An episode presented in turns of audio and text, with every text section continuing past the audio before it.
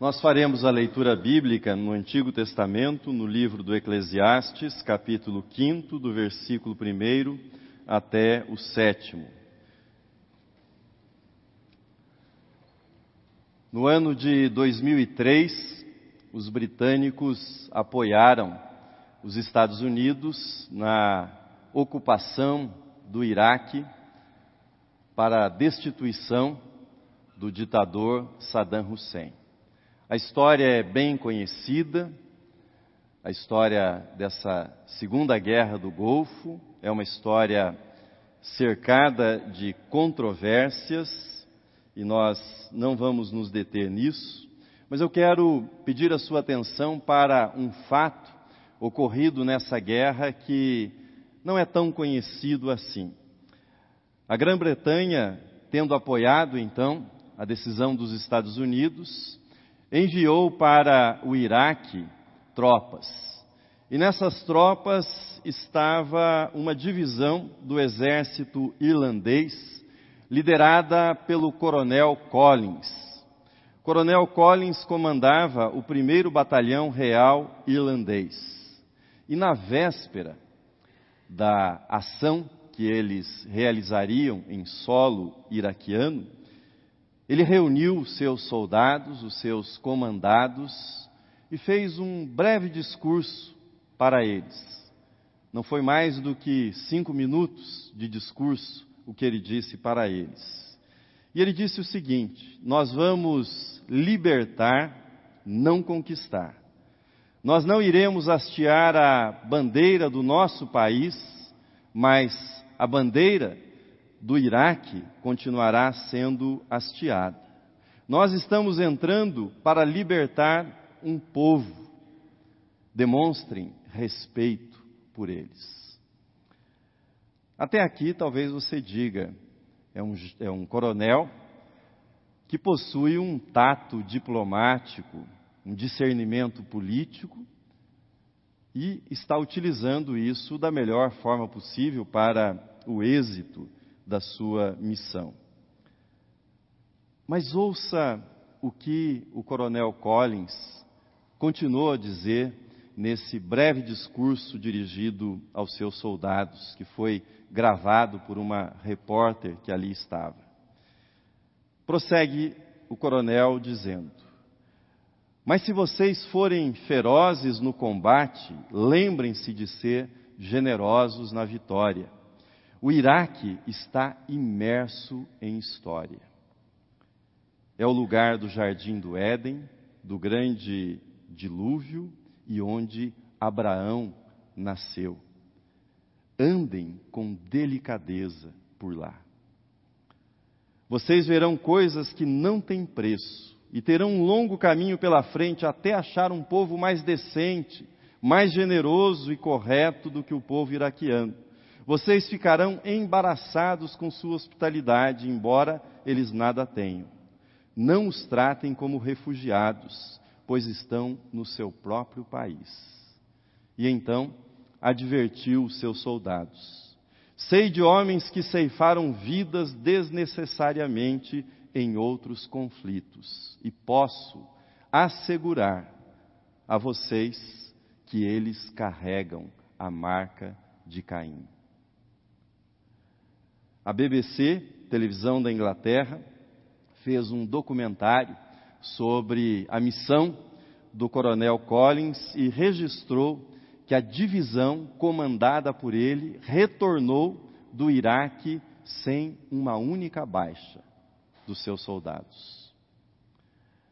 A razão para começar a nossa meditação, trazendo o registro das palavras desse coronel irlandês, é para lembrar uma dimensão que vem, vem sendo esquecida nos nossos dias na verdade, uma dimensão que vem sendo desprezada há longo tempo na sociedade moderna, também pelos cristãos contemporâneos.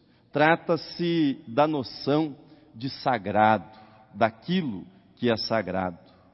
É para mim extraordinária a percepção que um coronel, numa missão controvertida, cercada de interesses dúbios, prestes a entrar num campo de batalha, numa missão manchada por interesses duvidosos, mas é digno de admiração que ele resgate a noção de sagrado.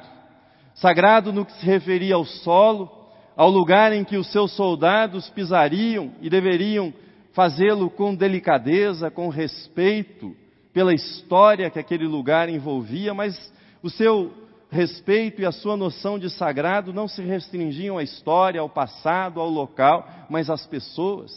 Quando ele advertiu os seus soldados que não usassem a guerra como um pretexto para ceifar vidas de modo desnecessário, de modo cruel, e que eles não carregassem assim a marca de Caim, pois a vida humana é sagrada e até mesmo numa guerra deve-se fazer todo o esforço para que ela seja respeitada.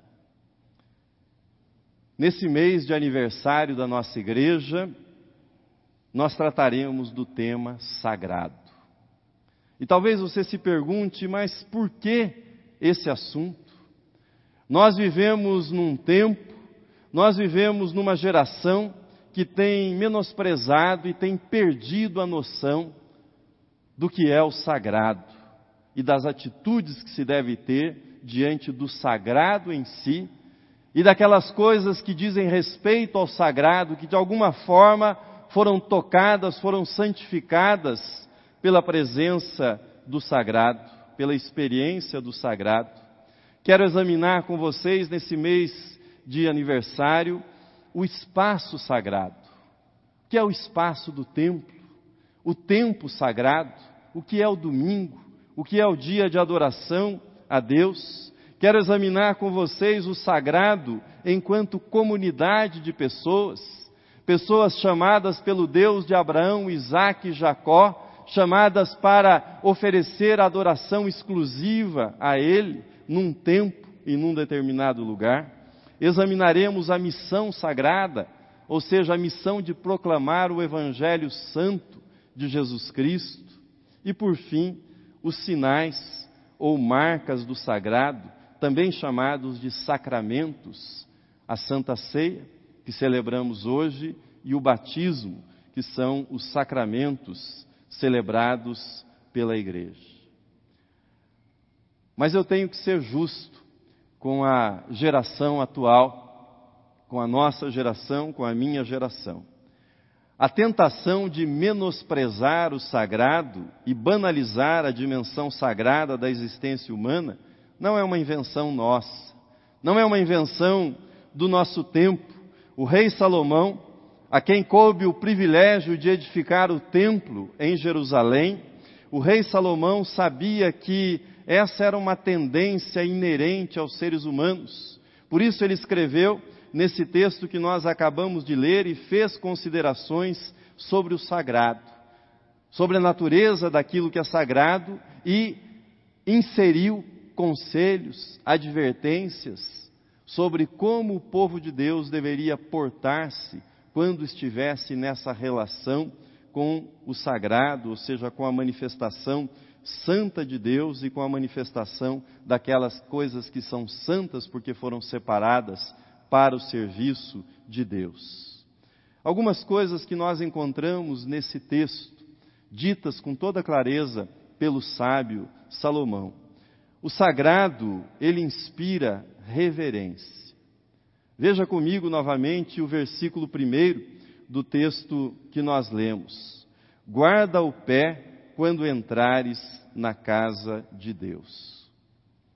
Reverência é respeito, reverência é cuidado, reverência é consideração.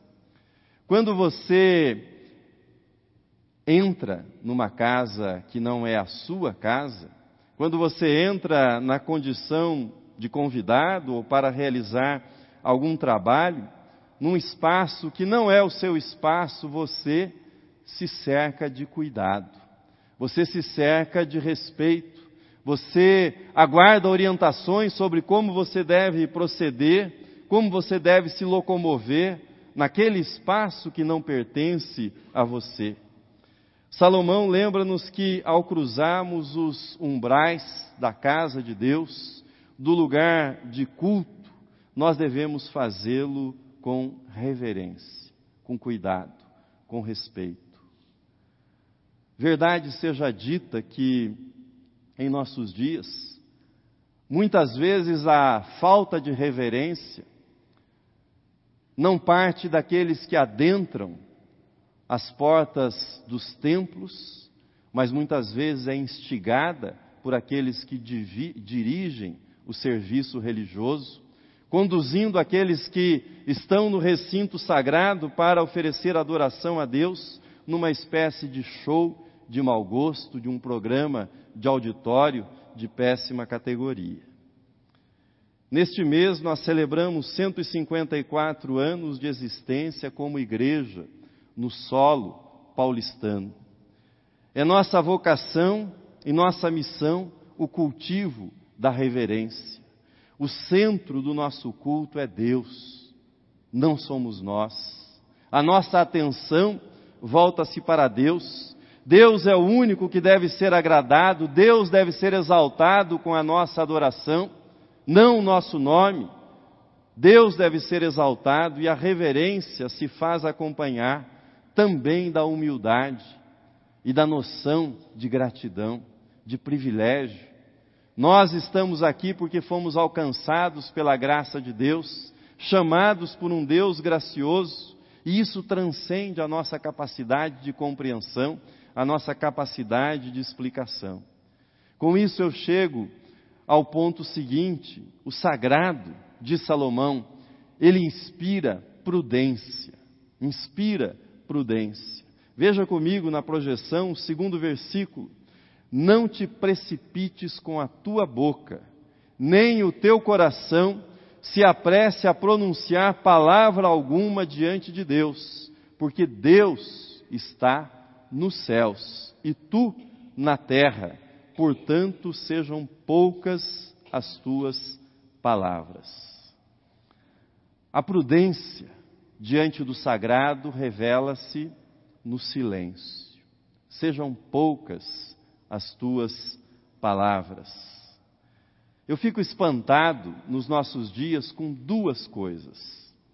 Primeira, com pessoas que não são religiosas, mas entendem tudo de religião sabem tudo de religião, falam de religião como se soubessem do que falam.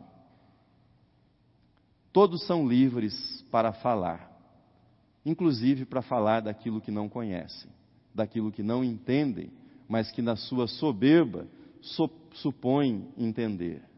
Mas a segunda coisa que me espanta, e julgo que é pior que a primeira e é mais grave, são as pessoas que são religiosas, estão no ambiente religioso, mas tagarelam coisas a respeito de Deus, que as fazem parecer mais sábias que o próprio Deus, mais poderosas do que Deus, e falam de Deus com tal desassombro, como se Deus todos os dias viesse pedir-lhes conselhos a respeito de como ele deve governar o universo, como ele deve corrigir os problemas, são verdadeiros conselheiros de Deus.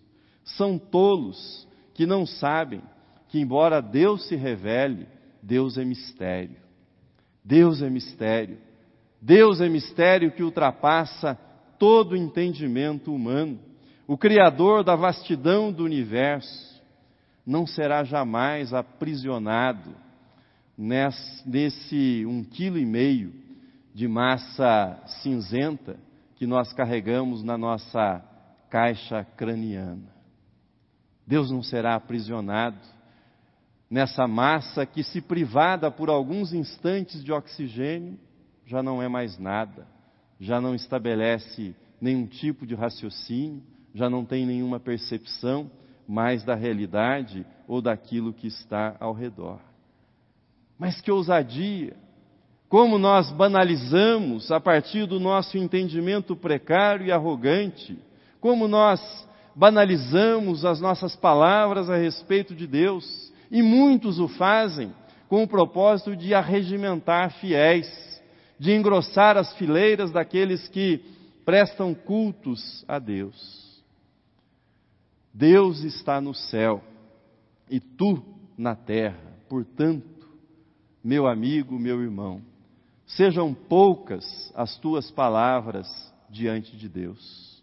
Seja prudente quando o sagrado estiver em questão. E em terceiro lugar, o sagrado inspira coerência.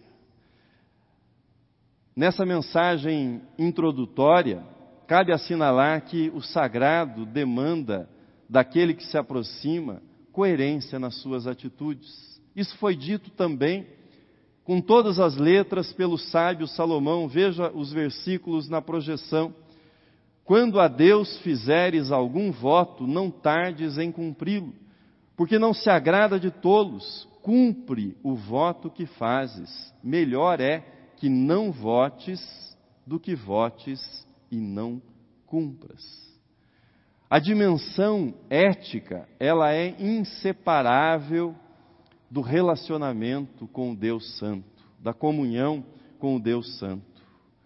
E Salomão diz com toda clareza: Deus não pode ser manipulado, Deus não pode ser comprado, você não pode barganhar com Deus, você não pode, de modo algum, enredar Deus com as suas palavras, com os seus propósitos. Você precisa lembrar-se que Deus poderia obrigar-nos à adoração. Mas ele escolheu o caminho da liberdade, ele escolheu o caminho do amor para atrair-nos a si.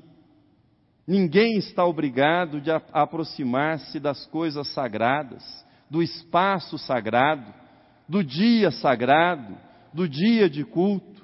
Entretanto, quando em relação com Deus, você precisa lembrar-se que as regras são feitas por Ele, não são feitas por você ou por mim.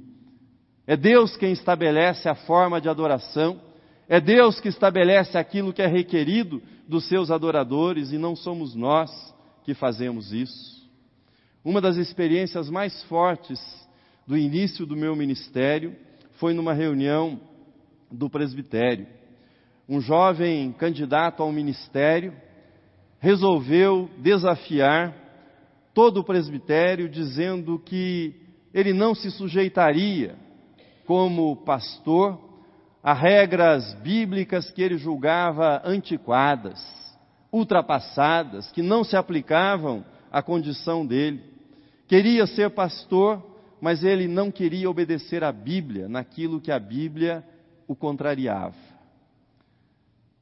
Ele foi ouvido pelo concílio e, a certa altura da discussão, ele disse: Eu sou livre Sou livre para pensar, eu sou livre para fazer as minhas escolhas. Um pastor antigo, naquele concílio, pediu a palavra e, com muita calma, disse para aquele moço: Irmão, ninguém questiona a sua liberdade aqui. Ninguém aqui é contra a sua liberdade de pensar e de escolher como você quer viver mas eu preciso lembrá-lo. Eu preciso lembrá-lo que você livremente escolheu o caminho do ministério. E quando escolheu o caminho do ministério, você fez votos que agora você não quer cumprir. Você precisa escolher os votos que você fez livremente ou o caminho que você quer agora para a sua vida.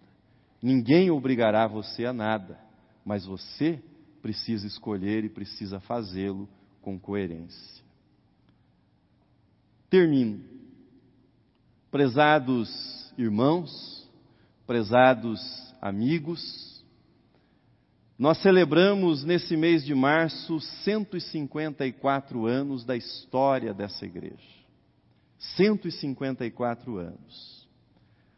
Coronel Collins, que lembrei no início, exortou seus soldados que pisassem com delicadeza no solo do Iraque, pois o Iraque estava imerso em história, dizia ele. Pisavam num solo sagrado. Como irmãos em Cristo, eu faço um pedido para vocês. Vamos palmilhar o terreno de 154 anos de história dessa igreja, história da nossa igreja, com delicadeza, com respeito, com reverência, com coerência. Vamos caminhar por esse espaço com todo respeito, com toda singeleza. Homens santos e mulheres santas pisaram aqui antes de nós. Santificaram esse lugar antes que nós adentrássemos nesse espaço. Servos consagrados ocuparam esse púlpito que eu ocupo nessa manhã e o fizeram. O fizeram com reverência, fizeram com prudência, fizeram com coerência. Presbíteros que antecederam vocês tomaram em suas mãos o pão e o cálice e serviram a congregação com reverência, com respeito, com humildade. Homens e mulheres cujos corações foram tocados pelo sagrado, assentaram-se aí, muito antes de vocês, para ouvir a palavra de Deus e para adorar a Deus, e vocês participam dessa história. Prezados coristas, regente, homens e mulheres abriram lábios santos, tocados pela brasa tirada do altar, tiveram seus lábios santificados e no lugar que vocês estão, entoaram para a glória de Deus.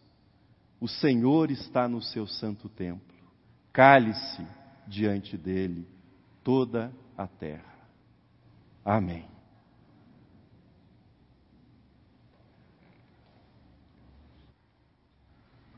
Convido você para